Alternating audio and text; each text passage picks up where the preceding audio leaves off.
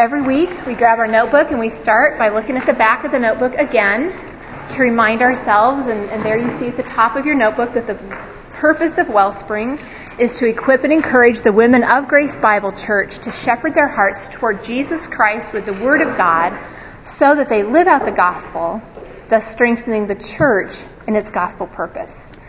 And I want to encourage you to use that as, as a way that you can pray for this ministry and to pray for the other ladies in your discussion group, pray for your buddy, um, that God would be pleased to work through this ministry to help each of us grow in this way. But our tools for pursuing that purpose are um, the disciplines. And the first discipline is the heart.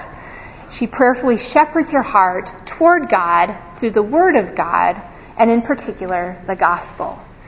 Now, in our homework this week, we looked at some verses from Psalm 119. And in those verses, we hear the heart of a man who loves God and who loves his word and who is earnest to obey what he sees in that word. Psalm 119:10 we saw that it says with all my heart I have sought you. Do not let me wander from your commandments. Now, there are a lot of synonyms for God's word in Psalm 119, and commandment is one of them. And so, what the psalmist is saying, God, I have sought you. I've sought you with all of my heart, in my innermost being, with all that I am. I've sought you. I've pursued you. I've searched for you. And that pursuit produces this cry where he says, Don't let me wander from your commandments. He says, Don't let me forget them. Don't let me just stroll away from them into a life of disregarding them and disobeying them. See, in seeking God wholeheartedly, he sees the danger of wandering from God's word. And you know, when I first was trying to think of synonyms for wander, the first thing that came to my mind was, oh, I'm going to stumble away. And then I looked it up and realized, you know, wander is a lot more passive than that. You know, when, when do we wander? Maybe when we don't really know where we're going or we don't really have uh, a clear destination. So wander around the neighborhood. Or you're with a child and their eyes just lead them and they're in an airport or they're in a mall and if you don't have a hold of that hand or strapped in the stroller, they're just going to wander away. And so we, as those who've been born again, who are new creations in a mixed condition, we talked about that last time, we can now be women who seek God with all of our hearts. And as we pursue that, as we pursue the life of being a wholehearted God seeker, we too must guard our hearts from wandering from the Word and plead with God to guard us from wandering. And we do that by cultivating this daily discipline of meeting with God in His Word, of seeking Him in His Word, to know Him and to worship Him and to humble ourselves before Him, to be laid bare, ready to be exposed by the Word, ready to respond with confession, repentance, obedience, thankfulness, worship, ready to be transformed and renewed. That is what God's grace and the gospel has made available to us. We're no longer slaves to aimless wandering that will never bring us near to God and His Word. We have God's Holy Spirit to strengthen us for the fight, the fight against wandering from His Word and not seeking Him. And that kind of pursuit of God and His Word is what makes discipline two possible. So discipline two says, uh, the home. She ministers to those in her household with her heart for God and the gospel. And a lot of times we say that discipline two is an overflow of discipline one. And that's true in the sense that discipline two is really not going to happen if discipline one is not happening. And yet overflow has this idea of abundance. You know, water is just, if you're holding a, a glass under the faucet and overflows, the water is just pouring out because there's more water than the glass can hold, right? And I want that to be what discipline two looks like in my life. Maybe that's what it looks in, like in your life. I, you know, I hope so. I hope at times that's what it is. And yet, a lot of times, the reality for me is that it's not necessarily automatic. that just that it overflows. If I'm not intentional about ministering to my heart in this way, with my heart for God and the gospel, that then where I can easily wander is to ministering perhaps out of a heart of obligation or to please man or because I want to be appreciated or noticed. I can easily slide down a slippery slope of ministering with resentment or self-righteousness. Proverbs 14:1 says, "The wise woman builds her house, but the foolish tears it down with her own hands." And building doesn't happen by accident. But when we shepherd our hearts with the gospel, when we meet with God in His Word, what that does is it strengthens us and prepares us to battle against that kind of wandering and to be builders in our households and with our families. To be thoughtful and prayerful about how we live life in our homes, in our closest relationships, where our lives are up against one another, where there are often many needs, there are often many opportunities to die to ourselves and to extend grace and to serve we can be encouraged by remembering that Jesus was no stranger to difficult home and family relationships. And yet he always pleased his heavenly Father. Jesus has already given us everything we need for life and godliness through our knowledge of God, for our ministry in our home. And so ministry and service, particularly in our homes, done with a heart for God and the gospel, are opportunities to display what the gospel has done in us. Last time we looked at 2 Corinthians 4 7, and we saw that we have, we have treasure in earthen vessels, so that the surpassing greatness of God's power will be seen. And discipline 2 is here to remind us that the first pla- place that that power needs to be displayed is in our closest household and family relationships. And then that brings us to discipline three.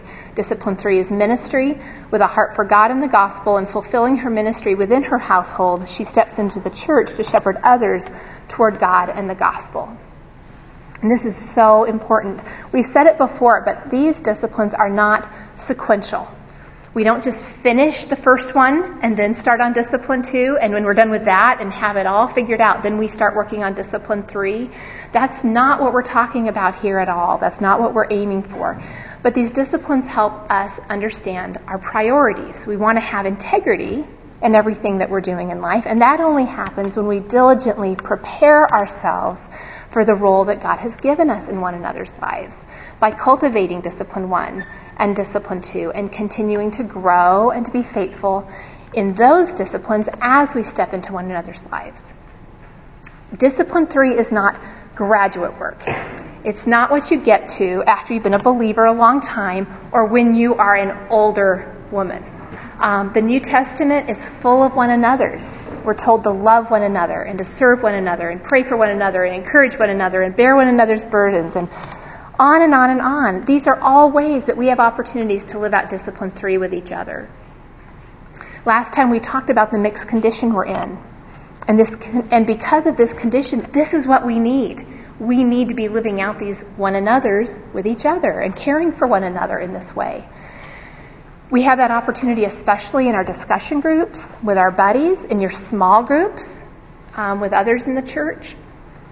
Um, and we can encourage one, one another to guard our hearts and to seek God and His Word, to live that out in our households and our families, so that we will be ready to be fruitful with the gospel wherever God puts us. School, at work, in your home, in your um, in, in the park with your kids, in your small group, wherever you have the opportunity to engage with people. And as we do that, the whole church is strengthened, and that means that we together better display the fullness of Christ. So those are the disciplines, and we're going to keep those in front of us every week because that's really um, what the purpose of Wellspring is, what we're aiming for. Okay. Last week, we looked at what the gospel does for our hearts, for our inner man, and we saw that the gospel um, makes us into a new creation. And we talk about the fact that the new creation is not new in the sense that it's spotless and perfectly clean, like that brand new pair of shoes that feels so good, But we're new in the sense that we're not what we used to be. The old is dead and gone, and we cannot go back to that. And there is great hope in that. But God, in His wisdom and His goodness and His sovereignty, has caused us to be born again into new creations that are in a mixed condition. And we talked about the hope that we have because of all those conversion events, those gospel realities. And we talked about ongoing weaknesses of the new creation. We talked about new abilities that we have and new desires that we have.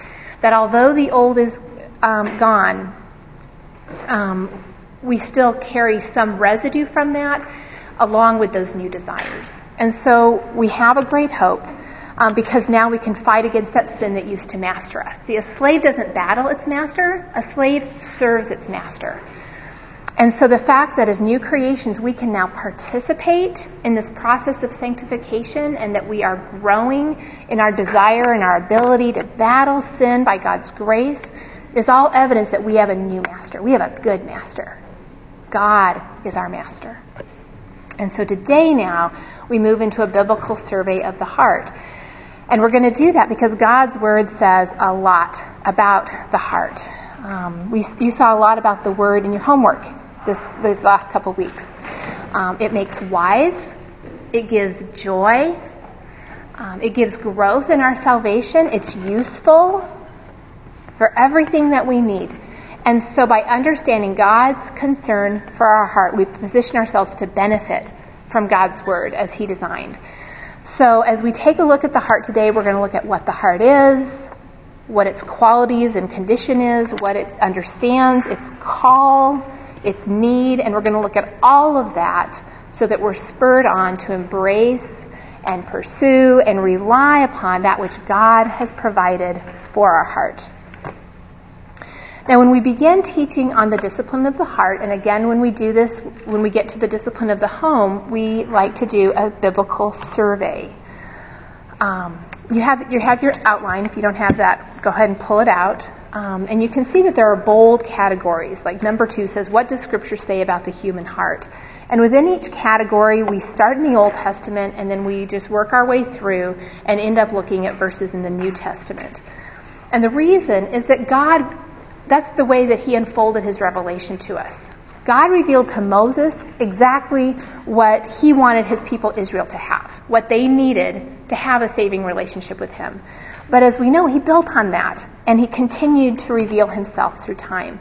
And so we want to walk through these subjects in the way that God has given them to us in his word. So today we're looking for a very broad brush picture of what God says about the heart.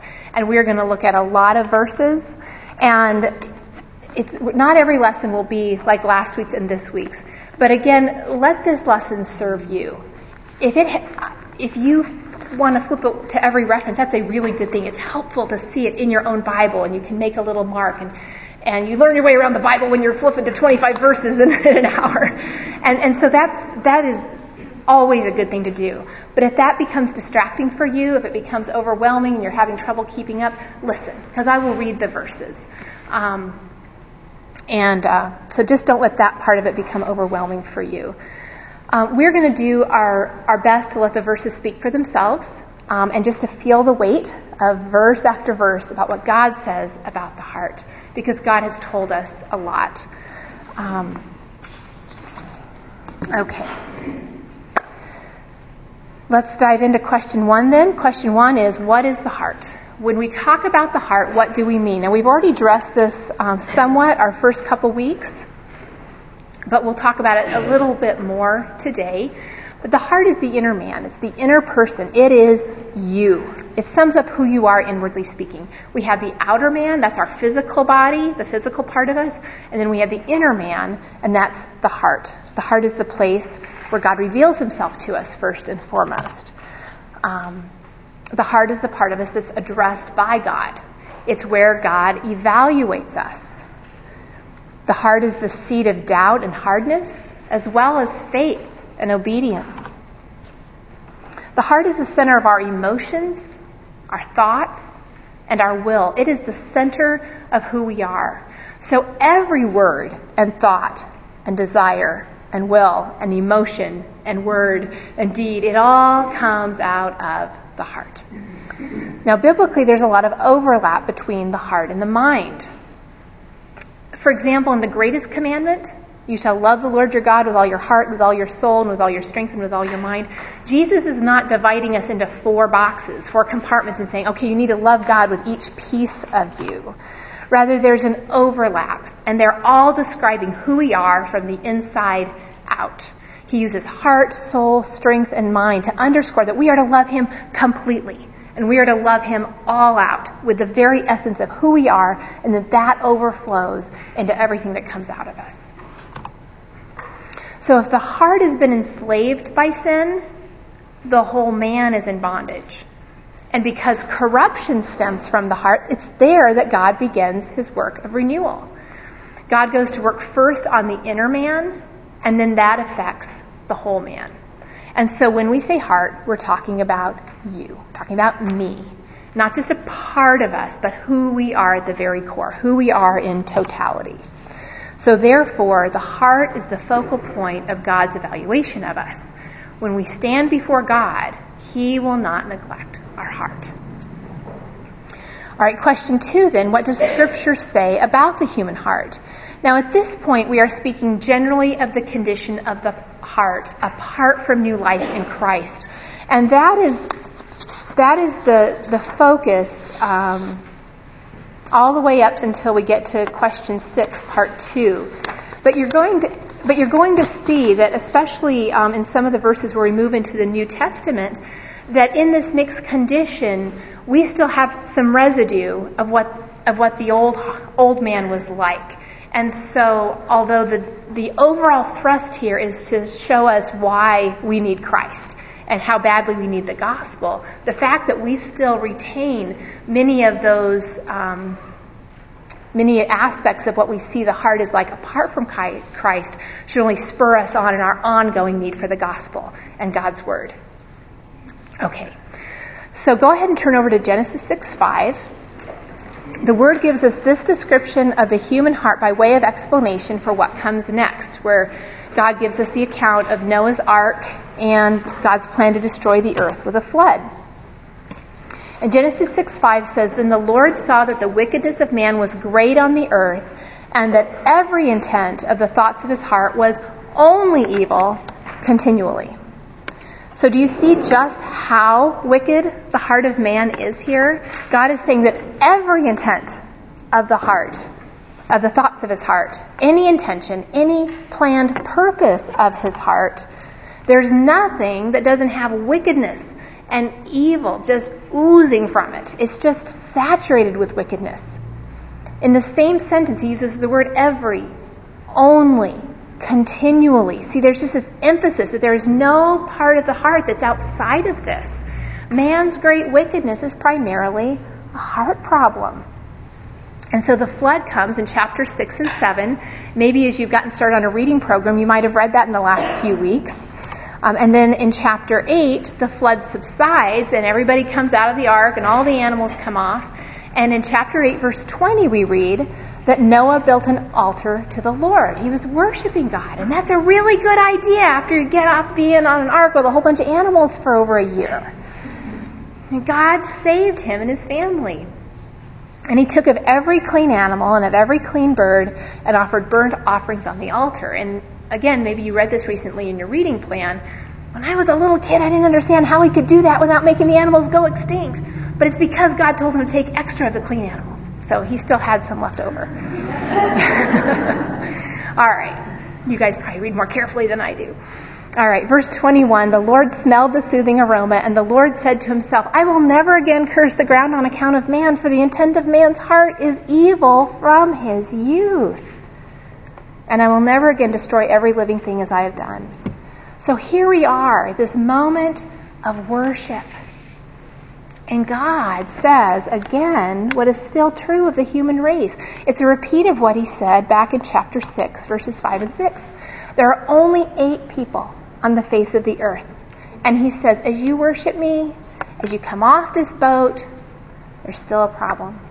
Man's heart is still evil. So the point is that the judgment of the flood did not fix man's heart problem.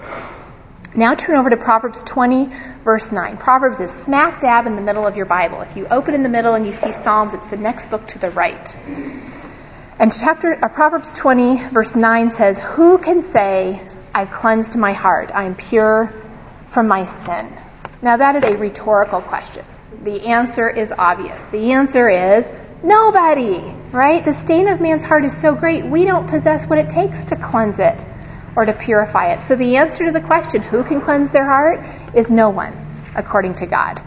And so we've seen that the heart is evil and that it's beyond our ability to cleanse it. Now we're going to go to Matthew 15. We're not going to read all of these verses, but I want to just summarize it for you. We've already touched on part of this passage in weeks past. But in verse 2, the Pharisees and scribes are very concerned about washing their hands. That's an outer man concern, isn't it? And in verses 7 and 8, Jesus responds and says, Here's a problem. You honor me with your lips, but your hearts are far from me. See, they're not concerned with their heart. And so in Matthew 15, 15, Peter said to him, Explain this to us. And so verse 16, Jesus says, Are you still lacking in understanding also? Do you not understand that everything that goes into the mouth passes into the stomach and is eliminated? But the things that proceed out of the mouth come from the heart. And those defile the man. For out of the heart, out of the heart, come. Jesus didn't have any trouble coming up with a big long list of all the things come out of the heart. Evil thoughts, murders, adulteries, fornications, thefts, false, thefts, false witness, and slanders. These are the things which defile a man. But to eat with unwashed hands does not defile the man. Jesus is telling us that there is a source of defilement and corruption inside us. The heart is the source that defiles us, that makes us impure. Now we're going to look at Romans 1, 20 and 21. Again, we're moving through the Bible from left to right, looking at what God has said about the condition of the human heart. And verse 20 says, For since the creation of the world, his invis- invisible attributes, his eternal power and divine nature have been clearly seen, being understood through what has been made, so that they are without excuse. So from the beginning, God's made it clear that he is there. Verse 21 Even though they kn- knew God, they did not honor him as God or give thanks, but they became futile in their speculations, and their foolish heart was darkened. So, what is the proof of man's foolishness? It's this. Even though men knew something of God, they had no intent to honor him as God at the heart level. And that is foolish. And this foolish heart plunges a person into spiritual darkness. So we've seen so far in just five passages that man's heart is evil, that the heart is beyond our ability to cleanse, that is, it is the source of defilement within a person, and that the foolish heart invites even greater spiritual darkness. That is what God says about the heart, and that is a huge problem. And so, question three then is the heart alert to this devastating condition? And we're going to see that the answer is no, because it's deceived. Deuteronomy 11 is where we're going to go next. Now, if you are new to the idea of reading a lot of scripture each day, if you've been one who's really enjoyed parking in just a verse or two, um, there certainly is value in that. You get a lot out of the word by doing that. But probably you don't spend a lot of time in a book like Deuteronomy if that's how you spend. And you know, Deuteronomy talks about the heart 45 times. And so if we don't get ourselves in all of God's Word, we're going to miss a lot of what God tells us about the heart. So I hope that's just an encouragement. If you're, you know, getting on top of that reading plan is, is a bit of a challenge. Look for what God says about His heart. Every book you come to could just be a whole new perspective on, on why there's such value in that. But verse 13 says, It shall come about if you listen obediently to my commandments, which I'm commanding you today, to love the Lord your God and to serve him with all of your heart and all your soul, that he will give the rain for your land in its season, the early and late rain, that you may gather in your grain and your new wine and your oil, and he will give grass in your fields uh, for your cattle, and you will eat and be satisfied. So this is the Mosaic covenant, and then under the Mosaic covenant or the old covenant, There were blessings for honoring the Lord from the heart, from the inner man. There was a relationship between obedience and physical blessings and provision from God. But listen to what comes next in verse 16.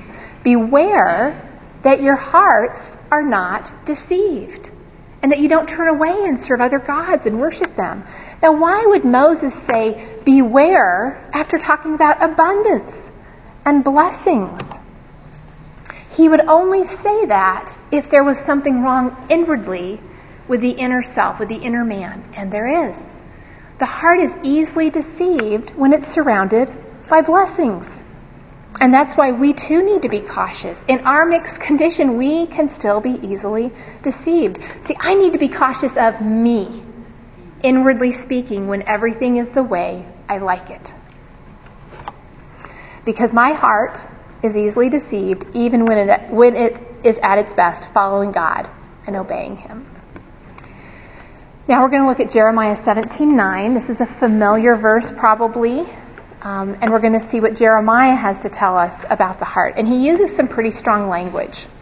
He says the heart is more deceitful than all else. He doesn't just say that it's deceitful, but that it's more deceitful than all else, and it's desperately sick.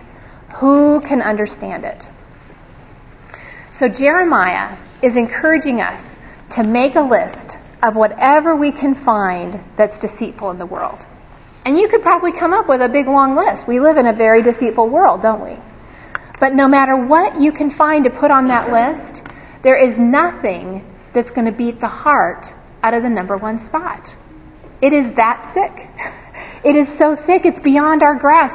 We can't even understand its condition. It is worse than we think. And we saw in Deuteronomy that it's easily deceived even when it's at its best. And so now we see in Jeremiah that the heart itself is the most exceptional deceiver.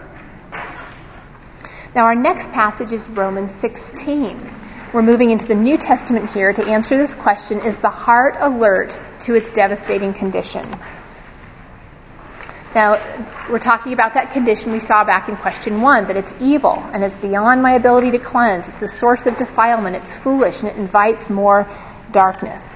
So here in Romans 16, Paul is finishing out his instruction in his letter to the Romans by saying, Now I urge you, brethren, keep your eye on those who cause dissensions and hindrances contrary to the teaching which you learned and turned away from them and turn away from them. Now why do they need to do that? Because such men are slaves, not of our Lord Jesus Christ, but of their own appetites. And by their smooth and flattering speech, they deceive the hearts of the unsuspecting. If we are unsuspecting people in the church and there are troubles make troublemakers in the church that we are naive to, our hearts can easily be deceived by them. And remember, that's when I'm at my best. Verse 19, Paul is rejoicing over the obedience of these believers. So we can be deceived by troublemakers in the church. Now turn over to James 1:26 to finish out this section. We've seen a lot about deception and the heart, but there's one more aspect of it in James that I want you to see. James writes, If anyone thinks himself to be religious and yet does not bridle his tongue but deceives his own heart, this man's religion is worthless. See, if I think I'm religious, but I don't have control over what comes out of my mouth, it is evidence that I have deceived my own heart. I'm self deceived. So is the heart alert to its devastating condition? And the answer is no. Certainly not apart from Jesus Christ. How can it be alert to its own devastation when it is surrounded by and vulnerable to and filled with deception? And we've seen the warnings here to believers as well. There's an ongoing residue of deceivability, even in this new creation.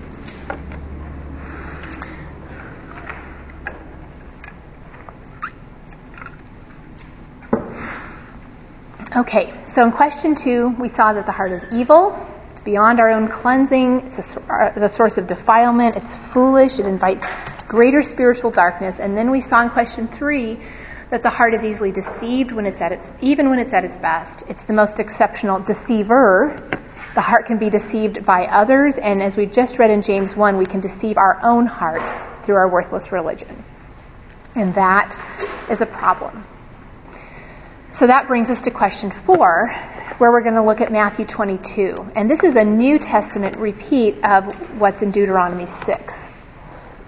Jesus takes that summary command of what the law was all about and he repeats it for his disciples. So, verse 36, he's asked the question Teacher, what is the great commandment in the law? What is the highest thing that a good Jew like me should be all about? And Jesus answers, You shall love the Lord your God with all your heart, and with all your soul, and with all your mind. This is the great and foremost commandment. That is the highest call of the human heart to love God. So let's just make sure we understand this correctly. The heart that is evil and beyond our cleansing and the source of defilement that foolishly invites spiritual darkness, that's easily deceived even when it's at its best, and it also is an excellent deceiver that can be deceived by others as well as me, and that is the most central part of me before God. The place that God examines is supposed to love God. That heart is supposed to love God. And not just with a part of ourselves, right? But completely. Now, if you didn't know Christ, wouldn't you be thinking, are you kidding me? God, do you know what you're asking? My heart is filthy. And you've called me to something so high. And so that leads us to question five. Does God see this predicament? We're going to skip those first few refer- references and, and turn to 1 Kings 8. Solomon has finished building the temple, um, and this, these verses are part of his prayer of dedication. He's praying for the people of Israel, appealing to God to hear their prayers. And in verse 39, he says, Forgive and act and render to each according to all his ways, whose heart you know. For you alone know the hearts of all the sons of men. See, God definitely sees the heart. He sees every heart. He's the only one who knows each heart. And so, yes, God definitely sees this predicament, this discrepancy between the heart's condition and his command for us to love him with all of our hearts. Uh, let's see, we're going to skip a couple of these other references. I encourage you to take time to go back and look up some of those on your own. But we're going to look now at Jeremiah 17:10. We looked at uh, verse 9 just a minute ago. But verse 10 says, I, the Lord, search the heart. I test the mind, even to give to each man according to his ways, according to the results of his deeds. The Lord searches the heart for the purpose of personal repayment. He comes to each one and he evaluates and he weighs and he repays and then he moves on to the next one. And when God says, I search the heart, I test the mind, he's not saying two different things there. He's saying the same thing in two different ways. He's saying there's nothing that I'm missing when I do this. See, God not only knows the heart and he knows mankind's predicament, but he searches each heart for the purpose of repayment. Now let's go and see this in the New Testament. We're going to look at Mark 2. And I want to show you how Jesus displayed his deity with the same kind of knowledge of the heart. Mark 2 verse 6 says, But some of the scribes were sitting there and reasoning in their hearts. Now they're not saying anything out loud.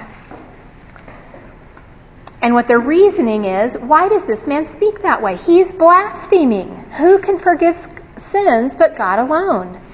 And immediately Jesus, aware in his spirit that they were reasoning that way within themselves, said to them, Why are you reasoning about these things in your hearts?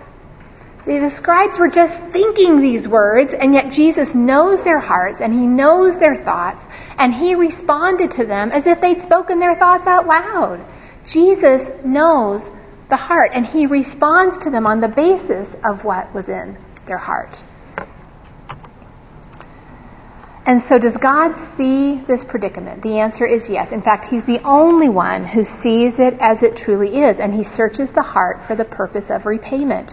And for the one who does not know Jesus, that is a frightening proposition.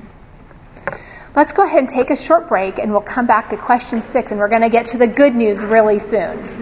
So we'll try to get started in five minutes.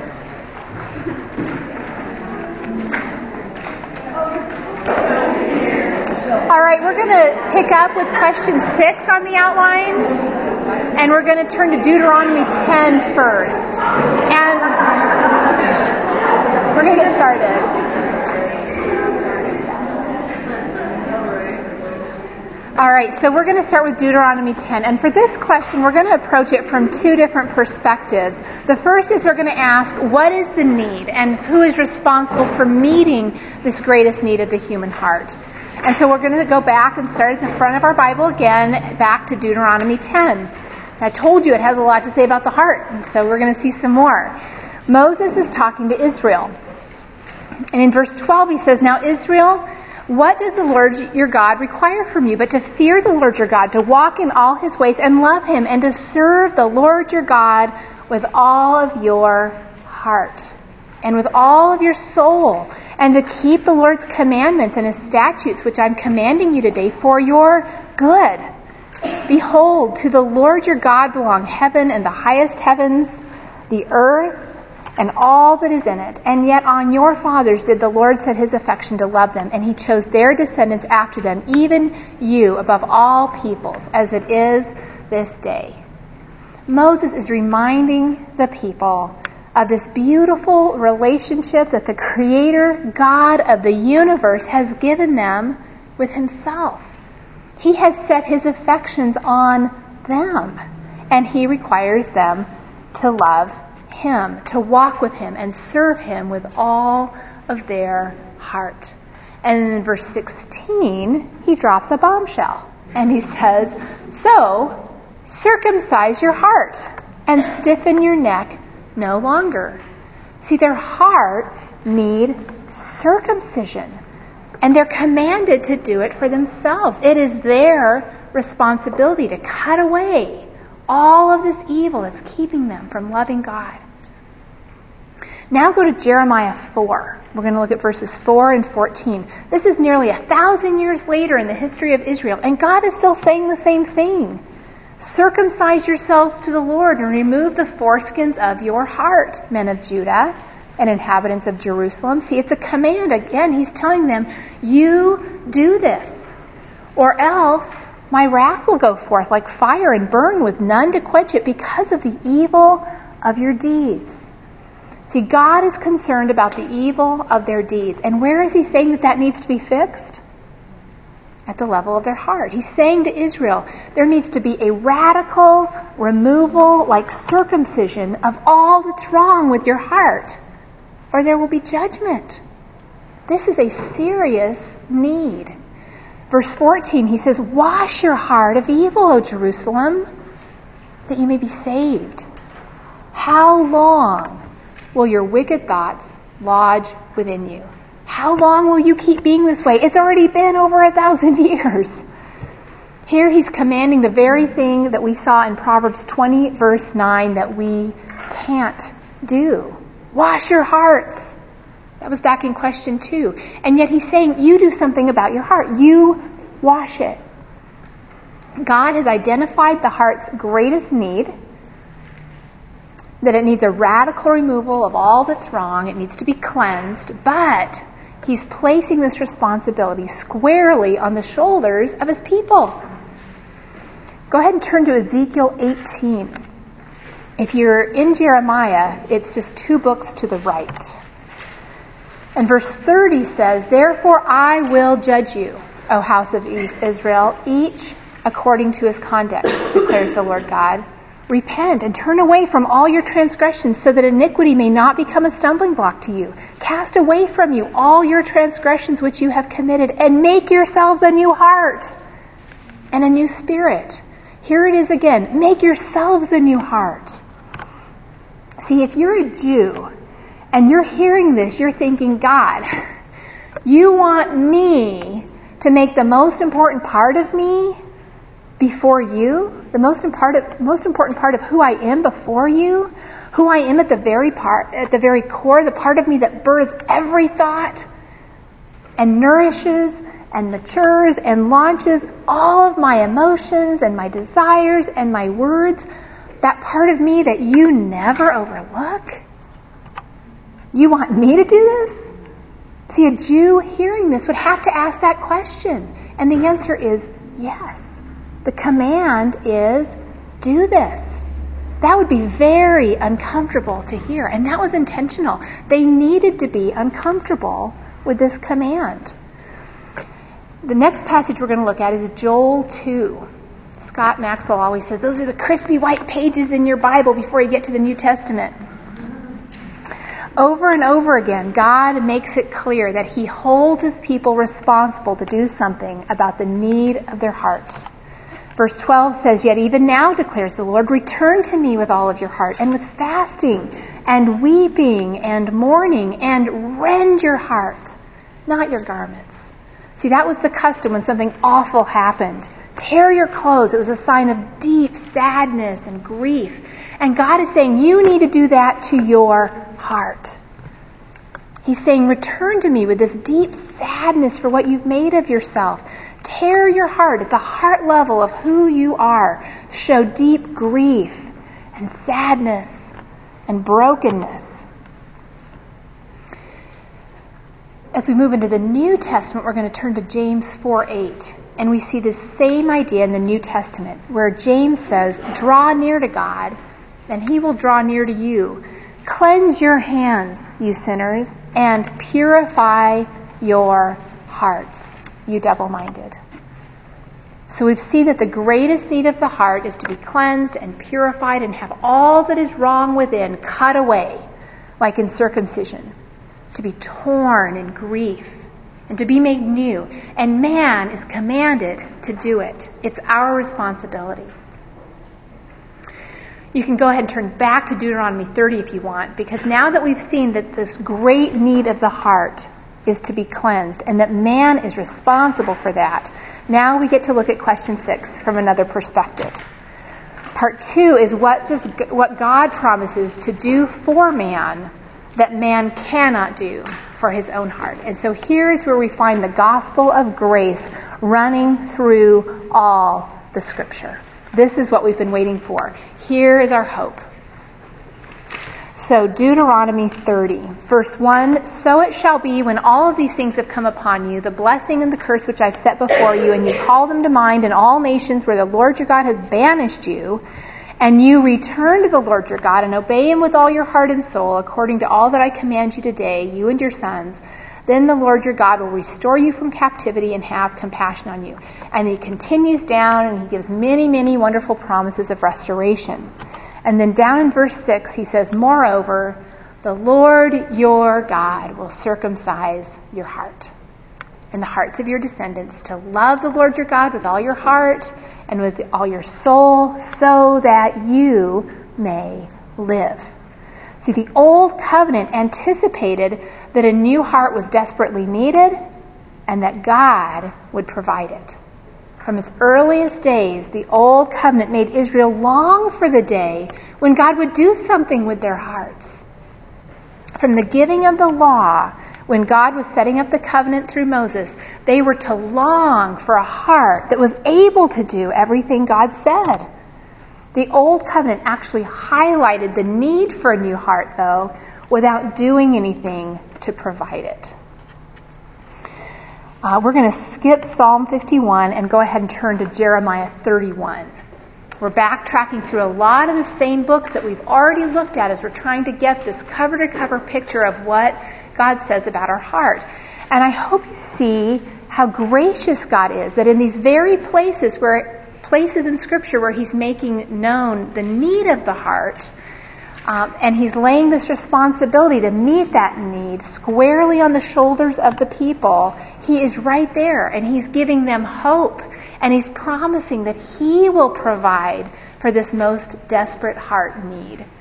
So this, this, passage promises a new covenant. Jeremiah 31, 31, Behold, days are coming, declares the Lord, when I will make a new covenant with the house of Israel and with the house of Judah.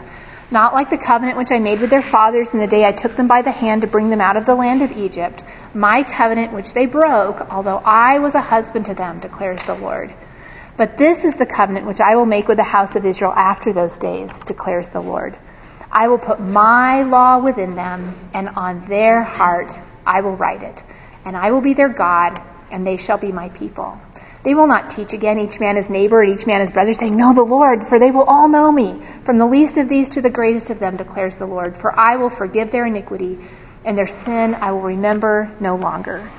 This is the promise of the new covenant with the house of Israel and the house of Judah, which they haven't experienced yet as a nation, even today. But there is something of an inauguration with the church, um, but not with the house of Israel as a nation yet. Um, the house of Israel and the house of Judah have a glorious day ahead of them when God fulfills this promise of the new covenant completely with them. But it is a covenant in which the focus will be at a heart level to do with the heart what the old covenant couldn't do. Now we're going to skip Ezekiel 11 and turn to Ezekiel 36. I really hope that you're encouraged to see how rich the Old Testament is in its teaching about the heart. Um, now, all three of these references, the Jeremiah 31, Ezekiel 11 that we skipped, and now Ezekiel 36, are all looking forward to this new covenant. And again, we're just seeing that God is kind and He is gracious. See, Jeremiah and Ezekiel both written at a time when God was judging his people. And he was sending them into exile. And yet over and over again he speaks these words of hope to them and reminds them of his promises. So in verse 26, moreover, I will give you a new heart and put a new spirit within you, and I will remove the heart of stone from your flesh and give you a heart of flesh. Now, a heart of flesh here means a soft heart. And it's contrasted with a heart of stone that is fleshly and stubborn and sinful and unteachable. Verse 27, I will put my spirit within you and cause you to walk in my statutes, and you will be careful to observe my ordinances. Don't you love that? When God gives his people a new heart, his spirit within them will cause them to walk in his statutes. That is God's promise to Israel, a new heart. Now turn over to Luke 22 and let's go see the beginning of that promise being fulfilled. Here's, here we find Jesus. It's the night before his crucifixion and he's eating the Passover with his disciples. And he said to them, I've earnestly desired to eat this Passover with you before I suffer. And you can see here that he's got the cross on his mind. He's looking forward to what's going to happen the next day. That's where Jesus is focused. And he says in verse 16, I say to you, I shall never again eat it until it's fulfilled in the kingdom of God. And when he'd taken a cup and given thanks, he said, Take this and share it among yourselves, for I say to you, I will not drink of the fruit of the vine from now on until the kingdom of God comes. So he's making it clear that his death is imminent. But verse 19, when he'd taken some bread and given thanks, he broke it and gave it to them, saying, This is my body which is given for you. Do this in remembrance of me. In the same way, he took the cup after they'd eaten, saying, This cup which is poured out for you is the new covenant in my blood. Jesus is taking the Passover supper and he's transforming it into what has become for us a remembrance of his death in our place. He was inaugurating the new covenant that he would die to bring about. So now we're going to look at Acts 2. This is after Christ's death and after his resurrection and his ascension. The blood of the new covenant has been shed. The Holy Spirit has come on the disciples. They're speaking in tongues. They're proclaiming great things about God. And there are people of many languages from all over the earth who were gathered in Jerusalem for the Pentecost feast. And they could hear these disciples all speaking these great things about God in their own language. And they want an explanation. So Peter gets up and gives his first sermon. And to conclude his sermon in verse 36, he says, Therefore let all the house of Israel know for certain that God has made him both Lord and Christ, this Jesus whom you crucified. See, God thought this about Jesus. He's Lord, He's Messiah, and those listening to Peter were the ones who crucified him. Verse 37 Now, when they heard this, they were pierced to the heart. And they said to Peter and the rest of the apostles, Brethren, what shall we do? And Peter said to them, Repent and each of you be baptized in the name of Jesus Christ for the forgiveness of your sins, and you will receive the gift of the Holy Spirit. For the promise is for you and your children and for all who are far off, as many as the Lord our God will call to himself. See, Peter says, repent and be baptized. The promise is for you and your children and for all that God will call. See, the new covenant in Jesus' blood has been inaugurated, and the Holy Spirit has been poured out on all those who are present. And what happens at a heart level in those who are listening to Peter? They're pierced. They experience conviction at the level of the inner man. See, the heart is worked on by the preaching of the gospel. The work that God promised is now starting. Now, if you wanted to flip over to Acts 15, uh, beginning in verse 6, we're at the Council of Jerusalem here. The Gentiles are believing, and this is a shock to the Jews because what did the Jews think? That God was primarily working with Israel. It's what God said when He talked about the new covenant, right? I'll make a new covenant with the house of Judah and with the house of Israel. But watch what happens in verse 6. The apostles and the elders came together to look into this matter. After there had been much debate, Peter stood up and said to them, Brethren, you know that in the early days God made a choice among you that, my, that by my mouth the Gentiles would hear the word of the gospel and believe. And God, who knows the heart, testified to them, giving them the Holy Spirit, just as he also did to us. And he made no distinction between us and them, cleansing their hearts by faith. See, God is allowing Gentiles now to participate in the promises of the new covenant as well as Jews. But nobody, Jew or Gentile, can get into the new covenant apart from faith and cleansing of the heart, of the inner self. Under the old covenant, they could come in as a Jew through circumcision and a commitment to the law, but it didn't mean their heart was changed. But you can't even get into the new covenant without a heart change. And so we saw that the greatest need of the heart, need of the heart is to be made new and to be cleansed. And that we are viewed by God as responsible now, why does God command sinners to do something with their hearts that they can't do? It's because it puts the accent and the emphasis on our responsibility. That we are responsible for what we have become, and we are responsible to do something about it. Now, that does not hinder God's process of doing for the sinner what only He can do for the sinner. Because understanding our responsibility makes the one that God is working in with His Spirit say, I can't. Please, God, will you do it for me? It makes us cry out to God. It makes us look away from ourselves when we realize that our eyes have been opened by God to see how devastated our hearts are and how deceived we are in the inner man. Now, when our eyes are open to see that and God says, You're accountable, we cry out, God, save me. I'm done with myself at that point. I'm done with playing at religion. I'm done with playing at church. I'm done with me. And we cry out for God's grace in the gospel to do for us what we cannot do for ourselves. Change me at a heart level. That's the gospel. That is why Jesus shed his blood to pay for all that you are responsible for and I am responsible for that we don't want to pay for ourselves, but that many will spend an eternity in hell paying for. But Jesus suffered in our place so that we, by his grace, could be made new at the inner man level, at the heart level. And that is good news. We serve a very gracious God. In His Word, He paints for us a very, very dark picture of who we were. And then He brings the light. And we need to walk ourselves through this over and over. We need to take ourselves back on a journey and we need to remember where we were in our darkness. And then we need to step into the light of the gospel and marvel again every day, all the time, and, and look at what God has done, what, what He has done in us by the power of his gospel.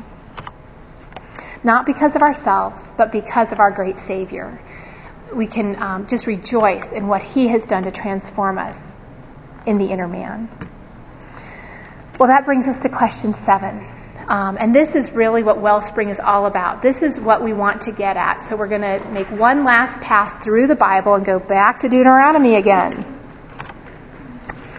So let's see what God says in Deuteronomy 6, verse 4. Number 7 is what is God's provision for our hearts that need to change or have been changed?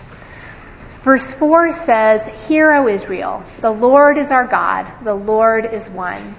You shall love the Lord your God with all your heart and with all your soul and with all your might. So Israel would have been thrust up against this. How am I supposed to love God like this? Verse 6, he tells them, These words which I'm commanding you today shall be on your heart. See, this is God's provision for our heart that has been changed in the gospel. It's His Word. That we would have His Word just pushed up against our inner man, kneaded into it. Go ahead and uh, turn to Ezra 7. We're going to look at verse 10. Ezra understood this. He was a scribe long after Israel had been sent into captivity, and now God was letting them return to the land that He gave them.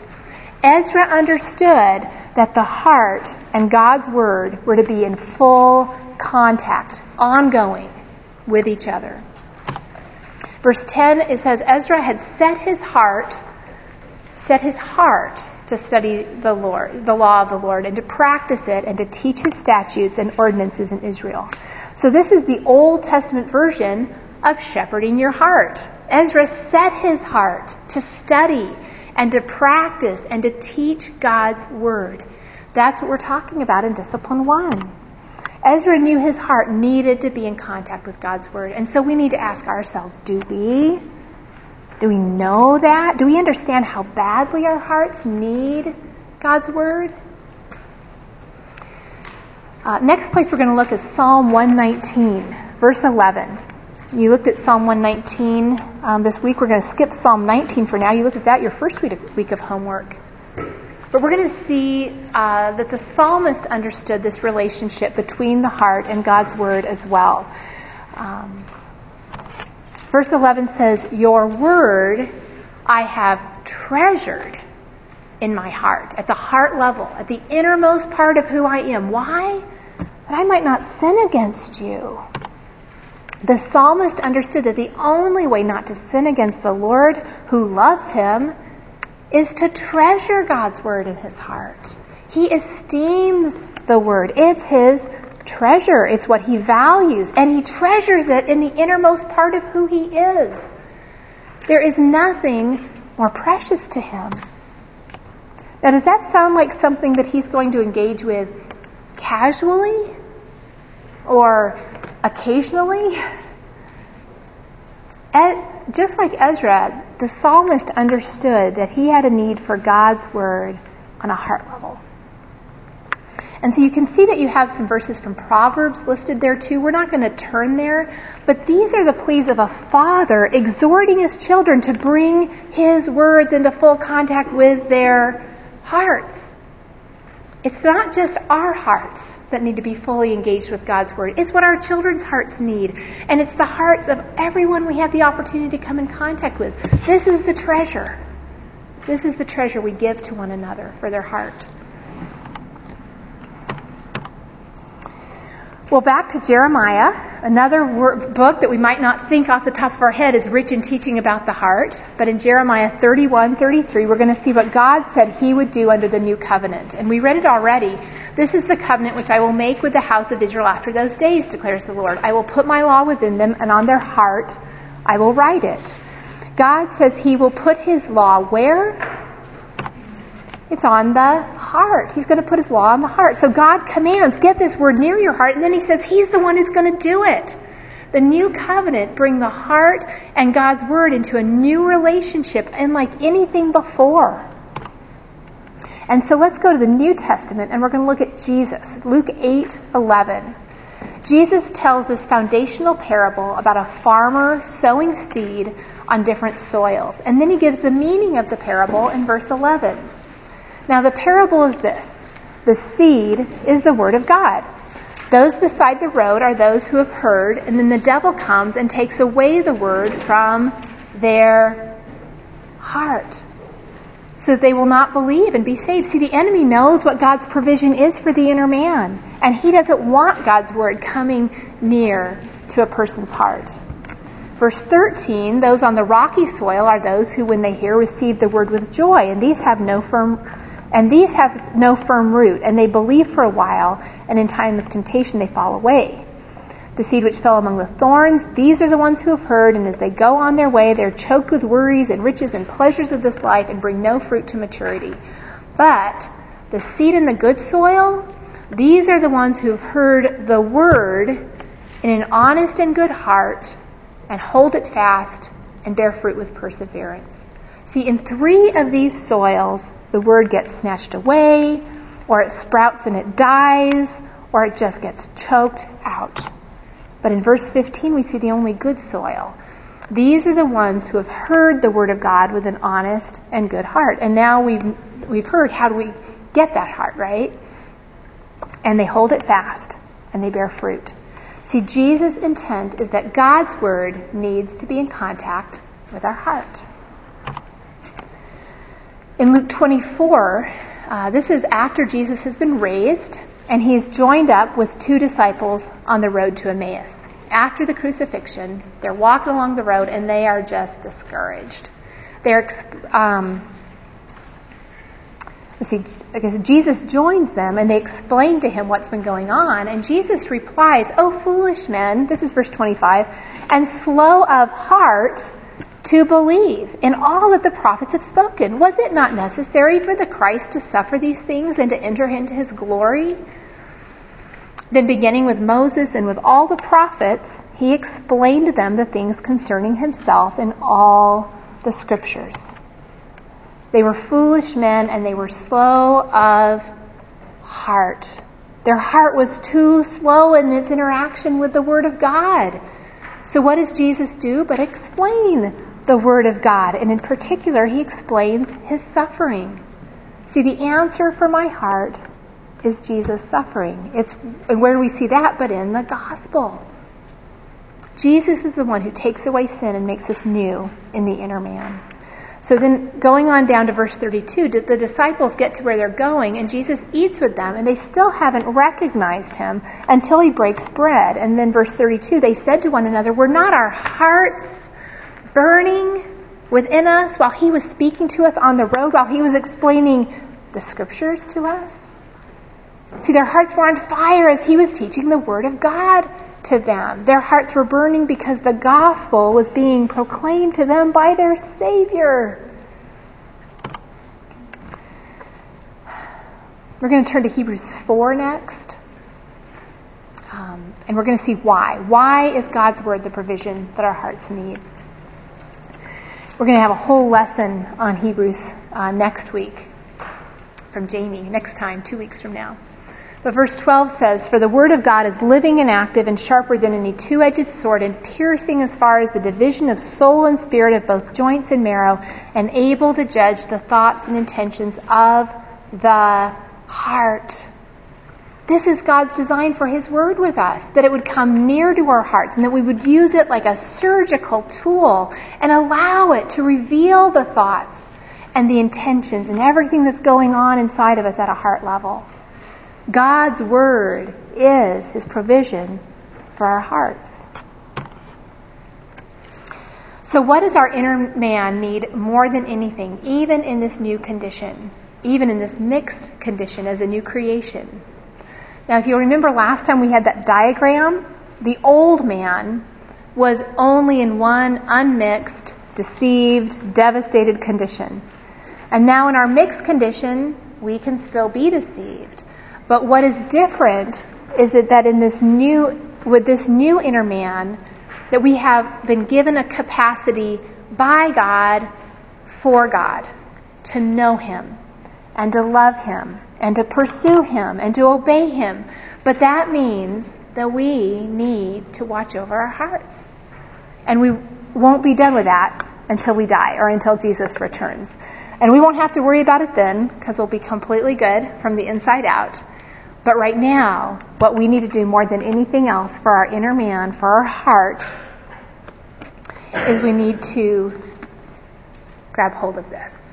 this Word of God, which is living and active and sharper than any two edged sword, and it pierces. We need the Word of God. So, what is the whole point? If we understand who we are in Jesus Christ, what He has made us into, if we understand the nature of our inner man, then we will recognize that we need the Word of God. And we need it more than anything else in this world. We will treasure it. We need to bring our inner man into full contact with the Word of God all of the time. And we need to do it prayerfully and worshipfully in a way that is dependent on Him. Dependent on Him to reveal Himself to us through His Word. So we need to open up the Word and we need to pray to God God, please meet with me here.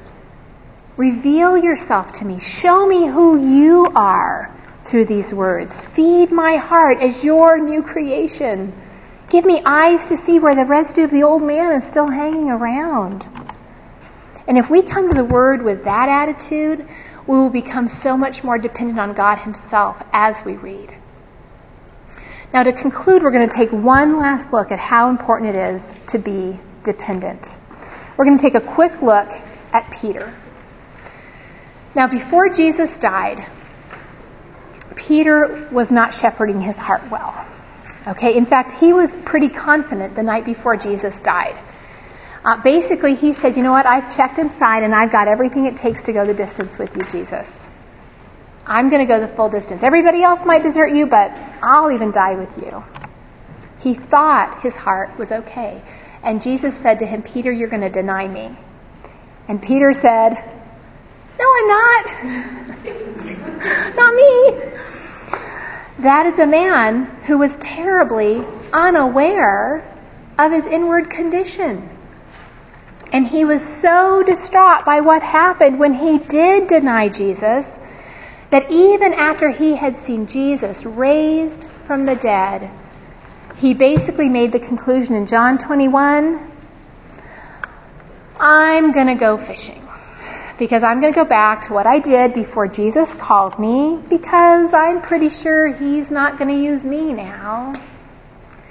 So, what does Jesus do with disciples like that? He comes, he finds them, he pulls Peter up on the beach. Now, is this what he said? He said, Now, Peter, are you finally going to start getting in the Word? When are you going to quit embarrassing me? That's not what Jesus said, is it? Now, Jesus cuts right to the very core. And he goes right to what he knew was underneath it all. And he said to Peter, Do you love me? Because that is where Jesus wanted to come. And he wanted to protect. And he wanted to nurture. And he wanted to fan that love that was in Peter's heart for Jesus. And he wanted to fan it into a blazing fire. That is our Savior. Now, if you find yourself in a place like Peter was, this is good news. We have got a Savior who loves to come after disciples like that, and He does. And He will renew our love for Him. And we participate in that renewal as we shepherd our hearts to come to the Word of God, to meet with the God of the Word. All right, let's pray. Father, oh, I'm just so thankful for your word. And Lord, I, I plead with you to grow in me, Lord, more, more reliance on your word, more dependence on your word, more obedience to your word, more love for your word. Oh Lord, I want, I want to treasure your word as the place that I meet with you above all else. Oh Lord, grow that in each of us.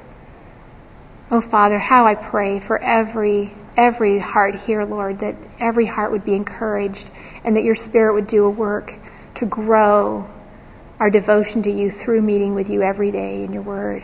Oh Lord, that you would let your word perform its perfect work in transforming us to be more like Christ. Father, as we now break off into our groups, I pray that you would um, just be with each group. Lord, just um, help each leader just have wisdom about where to start the discussion, Lord. Father, I pray that each woman would um, be able to participate and be encouraged and encourage others um, in a way that helps uh, solidify the things that she maybe heard today or that she saw in the homework, maybe that she saw in last week's lesson. I pray that you would help us to care well for one another. Your church would be strengthened through this time. In Jesus' name, amen. All right, before we break up, um, just a, a, couple of um, things. Just a reminder that um, you'll talk about your assignment together that you did this week, and then you'll hand it in to your leader when you're done, um, and she'll give you back what you turned into her last time. And if you lead a discussion group, if you would just put your assignment in the red folder back on the table after discussion time, that'll be great. Um, and this is a suggestion for you with the homework. I should have given you this suggestion last time. I I will just tell you that. Um, all right, this I don't know. I'm going to say this. I don't want this to be a stumbling block for anybody.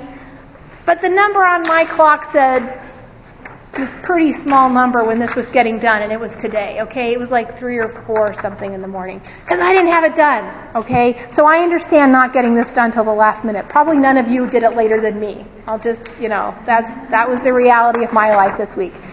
Um, but it's also true that it's helpful to prepare for answering these if you have at least looked at the questions before 3 in the morning on Saturday, okay?